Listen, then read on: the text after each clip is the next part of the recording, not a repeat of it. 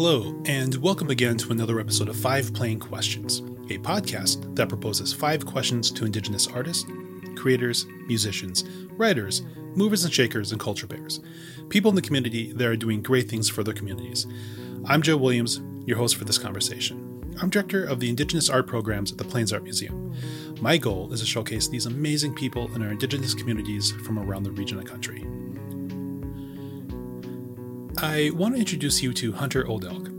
Hunter Old Elk, a member of the Crow Nation and the Yakama Nation, is the assistant curator for the Plains Indian Museum at the Buffalo Bill Center of the West in Cody, Wyoming. Through curation, exhibition development, and teaching, she elevates Indigenous voices in museums and academia. A graduate student at Johns Hopkins University in Cultural Heritage Management, Old Elk holds a Bachelor of Arts in History from Mount St. Mary's University in Maryland let's jump into this conversation with Hunter Old Elk. Hunter, thank you so much for joining us at Five Plain Questions. It's really great to have you here. Thank you. I'm really blessed to be here and um, to be sharing this space with you. Would you be able to introduce yourself? Uh, tell us about your background, your history, and where you're from. Uh, Dishoda Balaja Biabasana Huk Balaja Psaluga.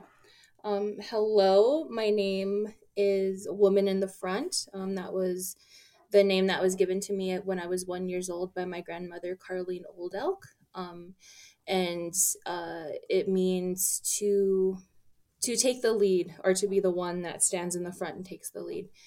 Um, and my English name is Hunter Old Elk. Um, I am I grew up in uh, Garryowen, Montana, on the Crow Indian Reservation. Um, so my father is Crow, and my mother is Yakama and so I had a really interesting um, and really impactful childhood um, in the way that I shared a lot of space with my grandparents. Um, you know, I was in my uh, mid 20s um, and still had all four of my grandparents at one point um, my Yakama grandparents and my Crow grandparents.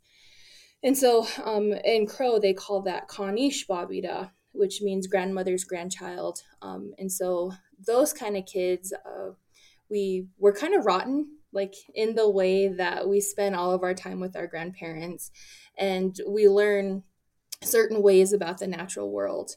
Um, and so my parents were always really open to um, anytime we wanted to spend time with our grandparents, we went and we stayed with them and took care of them and lived on the family ranch. Um, and I, in my my current role, is um, as the assistant curator of the Plains Indian Museum in Cody, Wyoming. Um, so I've been here since 2016 in different roles. I started as an intern, um, came back as a research assistant working on a catalog and a collection was then hired as the uh, administrative assistant to the department and then now the assistant curator. Um, so i like to say that like i cut my teeth um, and then they all grew in here at cody. And it's been it's been a really beautiful experience. Um, i have an undergraduate degree in history from mount st mary's university in um, emmitsburg maryland and with that degree uh, i kind of built the degree in the way that i was interested in indigenous histories but really wanting to look at the um, uh, the two, uh, the 1900s and beyond but specifically around the role of women and women um, indigenous women in activist movements um, and understanding how like women mothers educators school teachers um, are often the drivers of activist movements. And then once they get off the ground, then the community certainly steps in or, or um, leadership roles change, change by gender, change by um, uh, the different methodologies in which that they do that. So it was, it was really fascinating. It was really fascinating to grow up in southeastern Montana, um, go to school, for undergraduate in Maryland outside of DC. Um, but there was something about the mountains that I just couldn't explain. I, I just wanted to, to be home. And naturally, um, I found my place in Cody, which is so close to where I grew up. Um, and right now, I'm really fortunate to be able to be working on a master's in cultural heritage management um, through Johns Hopkins University. Um, so something about Maryland just keeps, you know, their academic programs just keep bringing me back. Um, and I'm doing that through um, a distance online pro- online program. Um, and fingers crossed should be done with the coursework in December, which is really exciting. Oh, that's exciting. Uh, there's a there's definitely a light at the end of that tunnel for sure. Yeah, absolutely. Yeah, it's um anything with higher education. It's there's certainly a lot of support and um, challenges, and then being challenged in different ways, which I'm really grateful for. Mm-hmm. So, you know, thinking about your your connection to home, but also in Maryland and your, your grandparents and those individuals who challenge you in higher education. Can you talk about your influences? Uh, who influenced you uh, early on uh, when you were younger and currently today? Yeah, so my greatest influence are, um, you know, I'm the first to speak the accolades of my family and my grandparents. Um, so my great grandmother, her name was Evelyn Birdinground. Um, she was one of, I believe, 21 children. Um, she had, and she was the oldest, the oldest sibling. And when she was younger, um, she actually was educated at the Rapid City Industrial School. So she was, um, she went to Indian boarding school. But when she went um, as a young bride and married my great grandfather, they had um, they had quite a bit of kids. Um, I think there was ten or eleven of them. And at one point, uh, she got a, an award from the Hardin Montana School District for having the most children um, to receive a high school degree. She got an award, and so education was something that was always really important to her. And then um, my two grandmas, um, my one grandma had a master's in clinical psychology. Um, so she was actually the first to create the um, behavioral health at Crow Agency this was my Yakama grandma. Um, and so she was working for IHS, Indian Health Service, and was stationed at in Crow Agency and opened the behavioral health. And then my paternal grandma, um, she was a VISTA worker in the 60s. And so, uh, non native woman was a VISTA worker in the 60s from Bamberg, South Carolina. Uh, and she was stationed on the Crow Indian Reservation, and that's when she met my grandfather and so she had a degree in economics. And then from there um, you know a lot of their children received different um, education and opportunities. And so that was something that was always fostered from a really young age was to you know certainly go out receive an education and um, come back and assist in the way that you know how or in the best way moving forward which was you know it, it was a lot of pressure but I'm really grateful for the way in which like my two grandmas like never never ever let up. and they still continue. I mean like they're that both of them are still alive um thankfully. Uh oh in their 80s. Um both of them are still alive these these old women and they they still have not let up and I think that is a huge foundation for why even though it took me 6 years post um uh, undergraduate to get into a master's program. They they reminded me weekly, um, and here we are now. So I, I have a lot of respect for the way in which I was raised with my elders um, and in my community. Uh, I've been able to spend some time with my Yakama relatives, although I was um, uh, raised on the Crow Indian Reservation, and I have um, a great aunt and a great uncle that are there too, and um, you know they are foundational for um, my experience and, and the experiences of those people and then and then um, also living in the mountain west.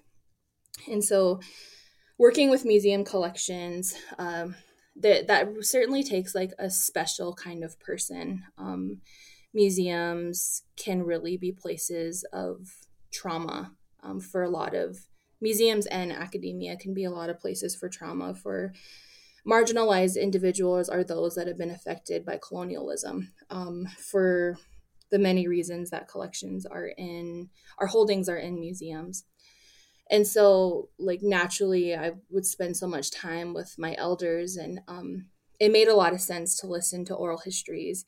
It made a lot of sense to me to understand the natural world the way that my grandparents or my parents were raised to do so. And then being able to adapt that to the work that I'm doing now has been foundational. Um, so here at the Buffalo Bill Center of the West, uh, we have about 48,000 collections um, over five disciplines. We have a research library that has um, a thousand or um, a million works on paper, excuse me, and um, I believe just a little bit over a million um, non-circulating books. And so there's just a lot of content on the West that is in this area, but 10,000 of that um, belongs to the histories of Native peoples, Indigenous peoples, um, predominantly those that were on the plains. Um, tribes that were here prior to colonizations and tribes forcibly here because of colonization. Um, and so that is the range of about 130 different tribal nations um, from the Saskatchewan River down to the Rio Grande. That's how we define the plains.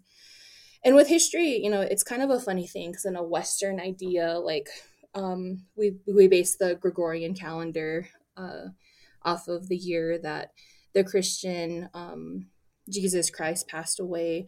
But you get a people like the Blackfoot Nation, um, the Blackfoot Confederacy, that has been in the greater Yellowstone ecosystem for 26,000 years. Like, that's 24,000 years before the Christians started to record their history. And that's really interesting to me. Or you get something like the Shoshone Nation, who has been in this area for uh, 12,000 years. And then my people who came from the Great Lakes area and then have occupied these lands for 2,500 years. And so, like, Western scholarship will say that's prehistory. Natives will just say that's our history. and it's and it's funny to like understand those different relations to the natural world, to time, to occupation, to um, the foundation for our contemporary people and and i think that's a really beautiful that that's really beautiful so can you talk about your career uh, both in college and post college yes um talking about my career uh, well, my career really started as like a snotty little res kid on the Crow Indian Reservation. Um, you know, I like to say I have a PhD in in being a little rotten res kid and then have certainly supplemented that in like my education but you know I, I talk a lot about just the foundation of being a little kid living out in the country and living around our horses and on our family ranch and you know like going on these incredible odysseys as a child like walking around in the hills with sticks like having dogs following us um watching as my family who all shared the same allotment um, live in the area and they're all artisans. And so my foundational career really started with sitting down watching the way that my family created art um, you know my my father is a really revered um, beadwork and uh, leather artist his father was um, a bustle traditional bustle maker drum maker um, although my grandma is non Crow, she was uh, given a lot of different rights, and so she's a dressmaker. And so, you know, she's been asked to to make different dresses and, and a beadwork artist. Um, and you know different different family members have done different pieces of you know what we would consider material art um, my uncle is a phenomenal singer and has been called on for many years to come and participate both in social and ceremony. And so my career really started like watching and observing and learning what they were doing. Um, and then as I grew up and started to want to create my own art or wanted to learn more things, it was like I'd have this moment of panic where it was like, oh my gosh, like how do I do this? How do I get started? And you know, my my grandmas, they're tough and they would say, You remember, just just sit back and think about it and like every single time it wasn't i i could ask questions but it was like you remember you know how to do this and i did and i eventually figured it out which is really cool and so um i also like to bead and i'm working on a dress right now as well. And so with my academics, it's certainly put me in a place of privilege um, in the way that I can engage with museum collections and have a firsthand account of working with these these beautiful pieces of, of living history um, and living in, in the the life and the breath of the what we would consider objects but they are just you know elements of, of important tribal histories. And then using those opportunities as a catalyst to share them with many different communities um, you know having tribal communities come in like sharing collections on social media like um, engaging in discussions on design and, and uh, beadwork and the ways in which that make different tribal communities like who they are and in what way. Um, you know something i think i've been challenged with is trying to break that stereotype that there is just one native american culture rather than there's several native american cultures right? Like just one letter one plural represents the the breadth of the many indigenous nations that are here in north america and so um, having an education that supplements that but you know i continue to learn every single day like my favorite groups to work with when i'm working with different communities is children if you can believe it um, because they they see the world in such a pure way. You know they, they even have just like a different physical um, physical view when when you're in galleries or in collections um, they they haven't learned color theory and they haven't learned you know a lot of these very technical concepts that we learn in academia or learn from workshops. And they just they see the world the way i think it's meant to be seen. And i've learned like more sitting with children like rolling around on the floor telling stories than i ever have like in um, an academic hall in a lecture hall like reading from scholarship and books and so I'm really fortunate to have like an army of nieces and nephews. There's so many of them. Um, and yeah, like, you know, taking on that role of being um, an auntie is like one of the coolest things I think I've ever been able to do. Um, and then certainly like being called on later on to be like a clan aunt because we have a really vibrant clan system at Crow Agency. Um, and so you know, long story short, I think my life um, experiences have really been the foundational of my education. But it really started from being a rotten res kid, running around, having these odysseys with my stick. That brings me back to uh, my own youth. You know, I, I, grew up out in the country. Um, same thing, you know, run off into the woods, you know, find a stick that was uh, going to be with you on that journey.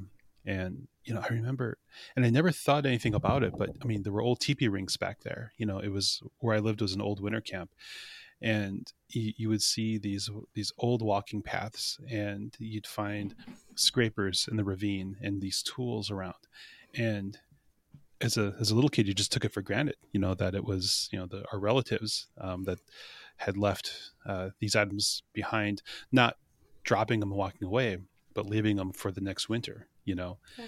And I just now, as adult, decades removed, I'm just um, so appreciative of having those experiences and knowing that those things are still there, still waiting.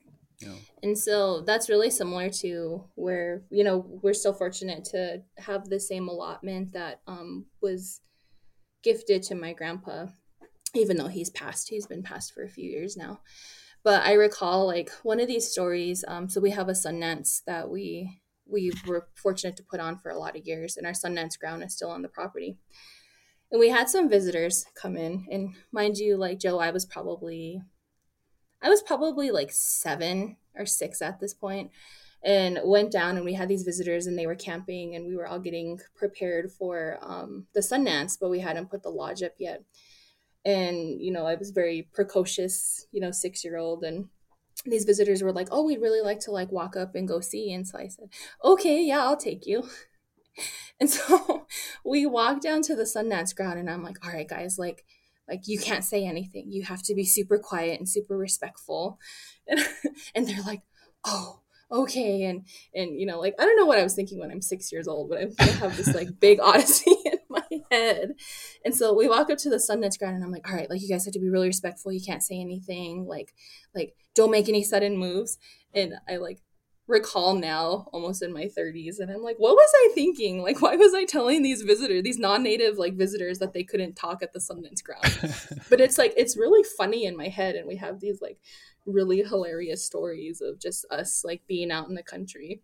Like there was one year um we one of our visitors had left a golf cart and us kids would pile all into this golf cart and they finally had to take the keys on it because we took it down into the creek and then couldn't get it back up. So they they connected it to a winch got it back up from the creek.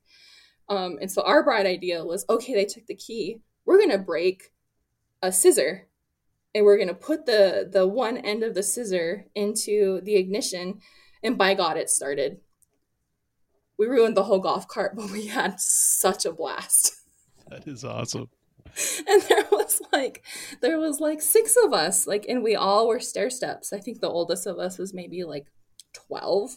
The youngest of us was like 5 and we just like like again we would have these odysseys and it was just the funniest thing. So and yeah, that there's just these beautiful experiences that we had and to now like be you know in a place where all of us kids like all my cousins and my brothers and sisters um all have kids now and to like sit from the porch and like watch what the kids are doing now i think is like such a cool experience because mm. at one point i was like where, where were the adults? And it was like they knew what we were doing the entire time. It never failed so yeah that was a huge foundation of of who I am and you know who I strive to be and and in what way I do it. I think that's so relatable. Relatable, anyways. I think because uh, I mean you have described my childhood as well. You know, yeah. I, I know in conversations with other people, um, it's it, it's the similar thread that we've all experienced, and it's it, that's a beautiful thing. That's a wonderful thing. It is, yeah, and just just beautiful, and to be able like you know a lot of um, stereotype is like, oh, living on the land, like out with nature, the nature versus culture, and it was like, no, actually, like we we were out in the country, like being kids, and that's something that like I I think is so beautiful. Hmm. So, as one moves through their career, uh, opportunities present themselves in different ways, and I was wondering if you could talk about uh, about those opportunities. Certainly. Um, so, I think what's interesting about tribal communities is they understand permission in a very different way. Permission often relates to invitation. And so, you know, equality isn't always what it's intended to be. Like, there's certain rights, R I T E, rights in tribal communities that are opportunities for certain people, and that's okay right? So like you have your ceremony people who like they uh, have their ceremonies that are invitation only and they what their knowledge should be protected as much as the the opportunities that are social like being able to travel to different communities for powwows or for hand game tournaments um, or for horse races. And so having those niche opportunities to be invited into ceremony from different nations has has been fundamental um, or it's even in like the intimate conversations of sitting down with elders and just listening like taking away and you know taking away um, as much as i can from that information from what what they have been willing to give. And so finding that place and saying like you know it's not my right to ask the things that i don't need to know. And that's that can be kind of difficult for some people.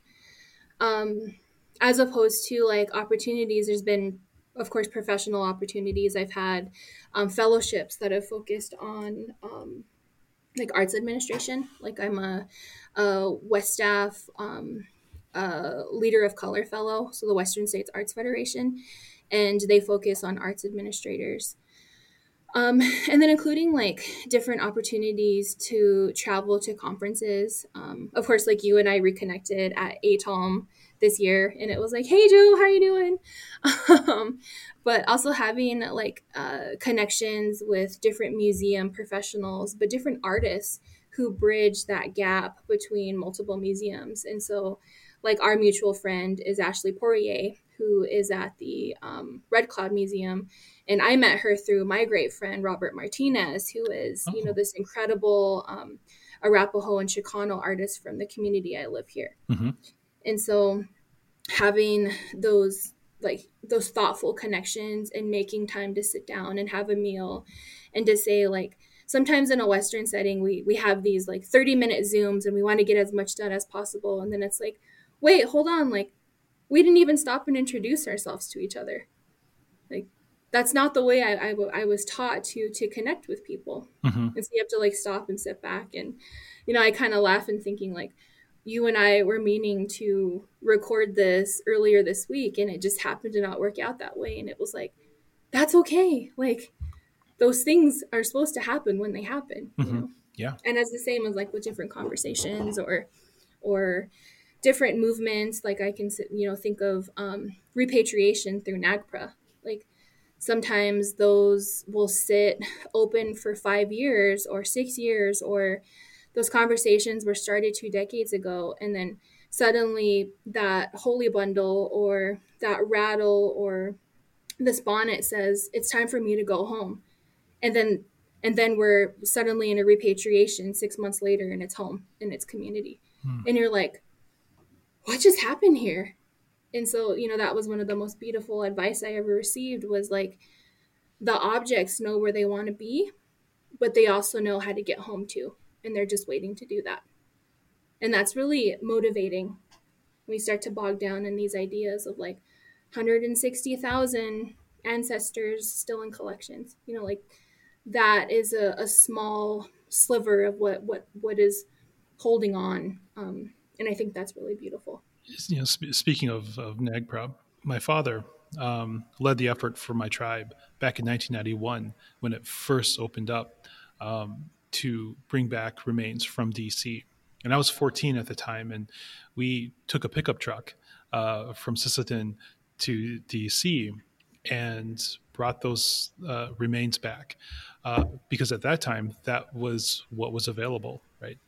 Um, but in the time since then, you know, you, you talk about timing when timing is right um, that was something he and the other elders had talked about that when something was meant to happen that's when it would happen. And because i think a lot of people want to rush and make things happen right now and they for, they forget themselves. And it's it's it's part of one of the the issues i have with um, having all these podcast episodes on uh, an online format where we talk screen to screen. Um, you know, because how I was raised too, you know, uh, you would go to people's homes, you would have coffee, you would talk, and eventually, if you get around to it, you'll talk about what what needs to be talked about. Um, yeah, sorry, my mind's just sort of uh, going back home and thinking about uh, those things uh, through through your words. Well, and I, I think you make an excellent point. Um, you know, at the the start of the panorama when we all decided that screens were going to be the best form of communication um, for the circumstances. Of course, I understand why mm-hmm. it was like that. Oh, yeah. I was sitting at my grandma's table and um, I started thinking I was doing some social media for the museum and I started framing these social media posts for the museums from from my callist table and it was like what are the things that I'm feeling right now that I would want to hear her say? What is this comfort that I would want to hear her say? And, um, you know, it was things on wellness, it was things on the care, on the kinship. And I started thinking about, like, you know, screens are a great way and they're a great form of communication. But that was really hard for our elders, right? Like, not understanding why people couldn't come to their homes or to come and sit in their noise and um, that was you know i also kind of went to that same place. And so when i think of like having these online forums i'm always the first to be like hey wait let's stop. Let's introduce ourselves. Let's you know, I've even taught classes in these these um, I, I, talk like I'm really old. That's what college Bobby does do. They they talk like they're elders, and I'm like, you know, these kids, and and I was teaching a class to um, some college students, and I got on. I was all prepared, ready to go, and there was 30 blank screens in front of me, and I just kind of like sunk in my chair, mm. and then I was like, okay, guys, like I I don't know if you feel safe. I don't know if you're in like a good place right now, but like if you are able, can you turn on your screen? I just need to see your face. And then suddenly like the topic I was teaching on was a hard topic and so I needed for one I needed this like visual sort of, you know, relationship. I needed them to see if they were understanding the content, if I had taken this this content too far. And then we ended up staying on 25 minutes longer than this class usually runs because they were just like so engaged. And it was like, so that connection piece is a huge component. But, you know, we relate this back to NAGPRA and it's that connection piece too. Um, the consultation is, is key. It's, it's key to moving collections forward. Um, to, again, and I was thinking the same way, like sitting down, having a meal, like how many negotiations have been made over a pot of burning coffee? Like that's that's such a beautiful piece. And um, i remember that when i was little like being at my college kitchen table like listening to these old people talk and to drink coffee and to sit down and serve and um, to and that that's fundamental i think and so when those conversations or those things are meant to happen right there they happen and that's really motivating and it's encouraging too. What would you say to the 18 to 22 year old that's listening to this conversation? Um, I would say set your phone down when you can and be in the present. Um, I've, you know, recently I'm 29 and really had my biggest heartbreak about three years ago when my grandpa passed. And that was one of the first times where, like, I've had death in my family. I've seen people people leave for whatever reason, get called home, you know, to Jake Balia, to First Creator, to the other side camp. Um, and there's no amount of time that is ever gonna ever gonna take those experiences back. And so when you're like in the presence of knowledge keepers, of elders, if you're in the presence of babies and children, be present. Right? Like set your phone down when you're in the presence of food and sit and have a relationship with your food and the people around you because you're never going to get that back.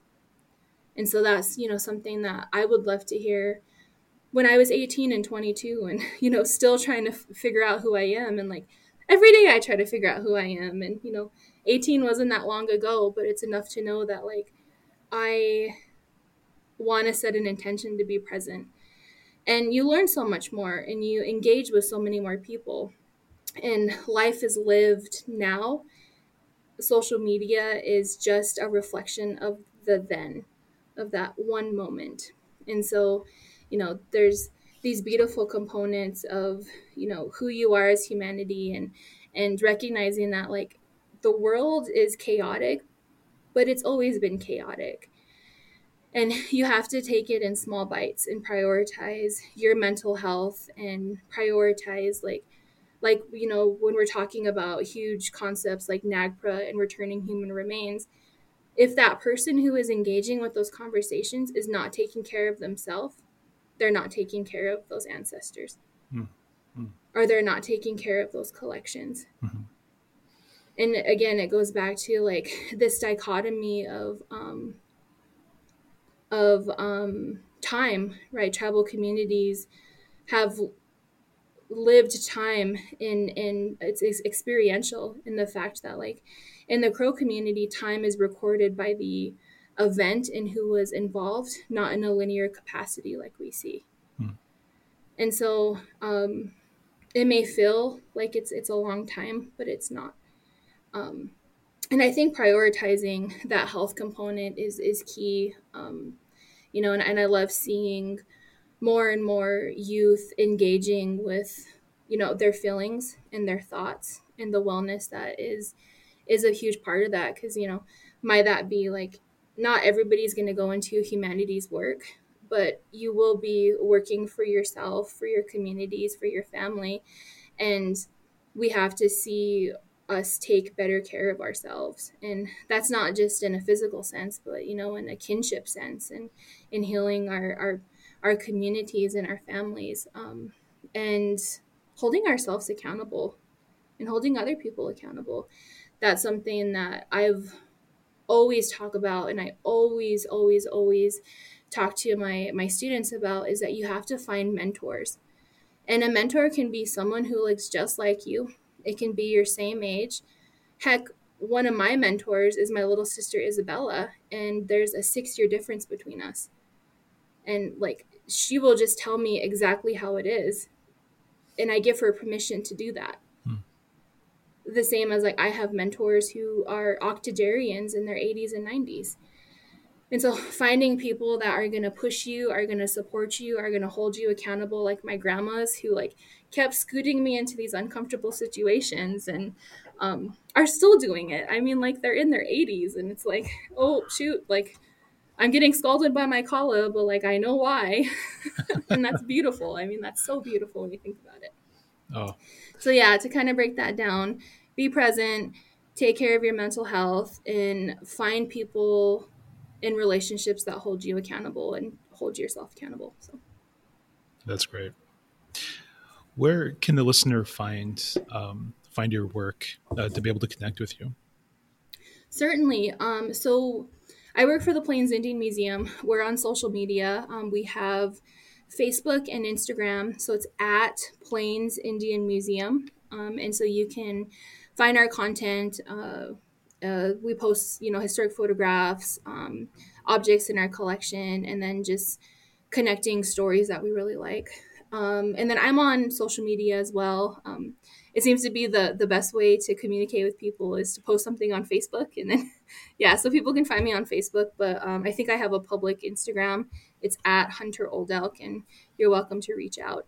Um, and then I can also be found on the Center of the West website. Um, so feel free to email me as well. I'll post um, links to those public sites uh, in the show notes.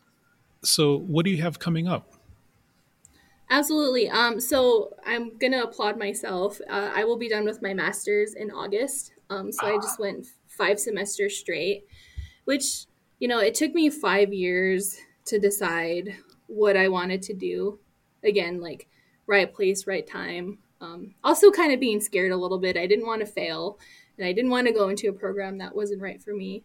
Um, so I should be done with my master's in August, and that's kind of been my my biggest focus. Um, and then professionally, we're working on a few exhibitions here at the Buffalo Bill Center of the West. Um, so our colleagues are going to open up an exhibition on Alfred Jacob Miller. Um, he was a Western artist um, about the same time as Charlie Russell and Frederick Remington. Um, and then after that, the Plains Indian Museum is hopefully going to be working on an exhibition with the Crystal Bridges Museum um, in Arkansas and so I will keep you updated as that progressive progresses. And then for the uh, I'm probably gonna botch this the sesquicentennial. It's the 250th anniversary of the um, United States becoming a sovereign nation. Um, we're in the works for an exhibition that's going to, you know, look at um, the 250th anniversary. And so we have some things lined up. Um, and then, you know, in the immediate, uh, just exhibition updates, we have, you know, like different wear and tear on the the building, different maintenance that we'll, be doing there. And then um, in my personal work, I uh, work with quite a bit of different nonprofits, um, specifically relating to um, Indigenous literacy. And so I'm I sit on a bridge. Uh, I sit on a, a, a, bridge foundation. It's Native American Jumpstart, and so we provide um, opportunities for college students or higher who are um, in internships. And so, if they have specific needs, um, so that application should be opening up pretty soon, and we'll be doing more with that. So, I'll keep you updated as that progresses too. Oh, I, I would like to share that. So if that's available, yeah. we'd put that out. There. And then prioritizing myself as well. I mean, that's that's something I think we we all need to do. Is even if it's just a day to just sit and like be like, you know, I think I'm gonna just sit on my couch today, or I think I'm gonna pull out my beads, or think I'm gonna go throw my ball five dozen times for my dog. Like that is something to look forward to too. Absolutely. Absolutely.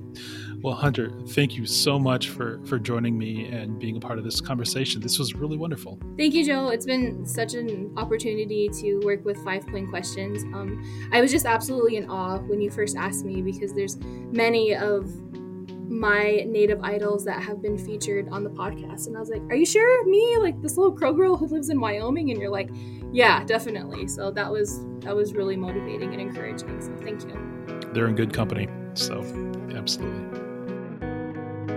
And that does it for this episode of Five Plain Questions. I want to thank Hunter again for her time and sharing her story with us. It's great listening to stories of, of Hunter and so many of our guests who have experienced sort of the same thing or same versions of my experiences growing up. And I'm sure probably yourself as well. Um, being connected to family members, being connected to the land that we come from, and this this yearning to be respectful people and places that we're from that's held high in the value that we hold. And being able to connect with someone that holds the same values feels really good. And so while we are states away from each other, uh, I think we are sort of of the same mindset. And it just feels good knowing that there are so many of us out there doing the work to to honor and preserve our culture and the arts as best to our abilities. And the work and the care that Hunter takes into the the career that she has definitely comes through uh, in her programming and just the way she presents herself. So, Hunter, thank you for your time, and I really appreciated uh, you being with us this, this week. I also want to thank you for joining us and spending your time listening to what I feel is a very important story and perspective from our community. So, please join us next week as we speak with another incredible person. I'm Joe Williams. You can find me on our Facebook page and our Instagram page at Five Plain Questions Podcast or at the plainsart.org website. There you can see our programming, our past videos, and these podcasts. And if you have a suggestion for someone for me to interview, please look me up on Facebook or on Instagram and message me. I'd really like to hear from you. Okay, that does it. You take care,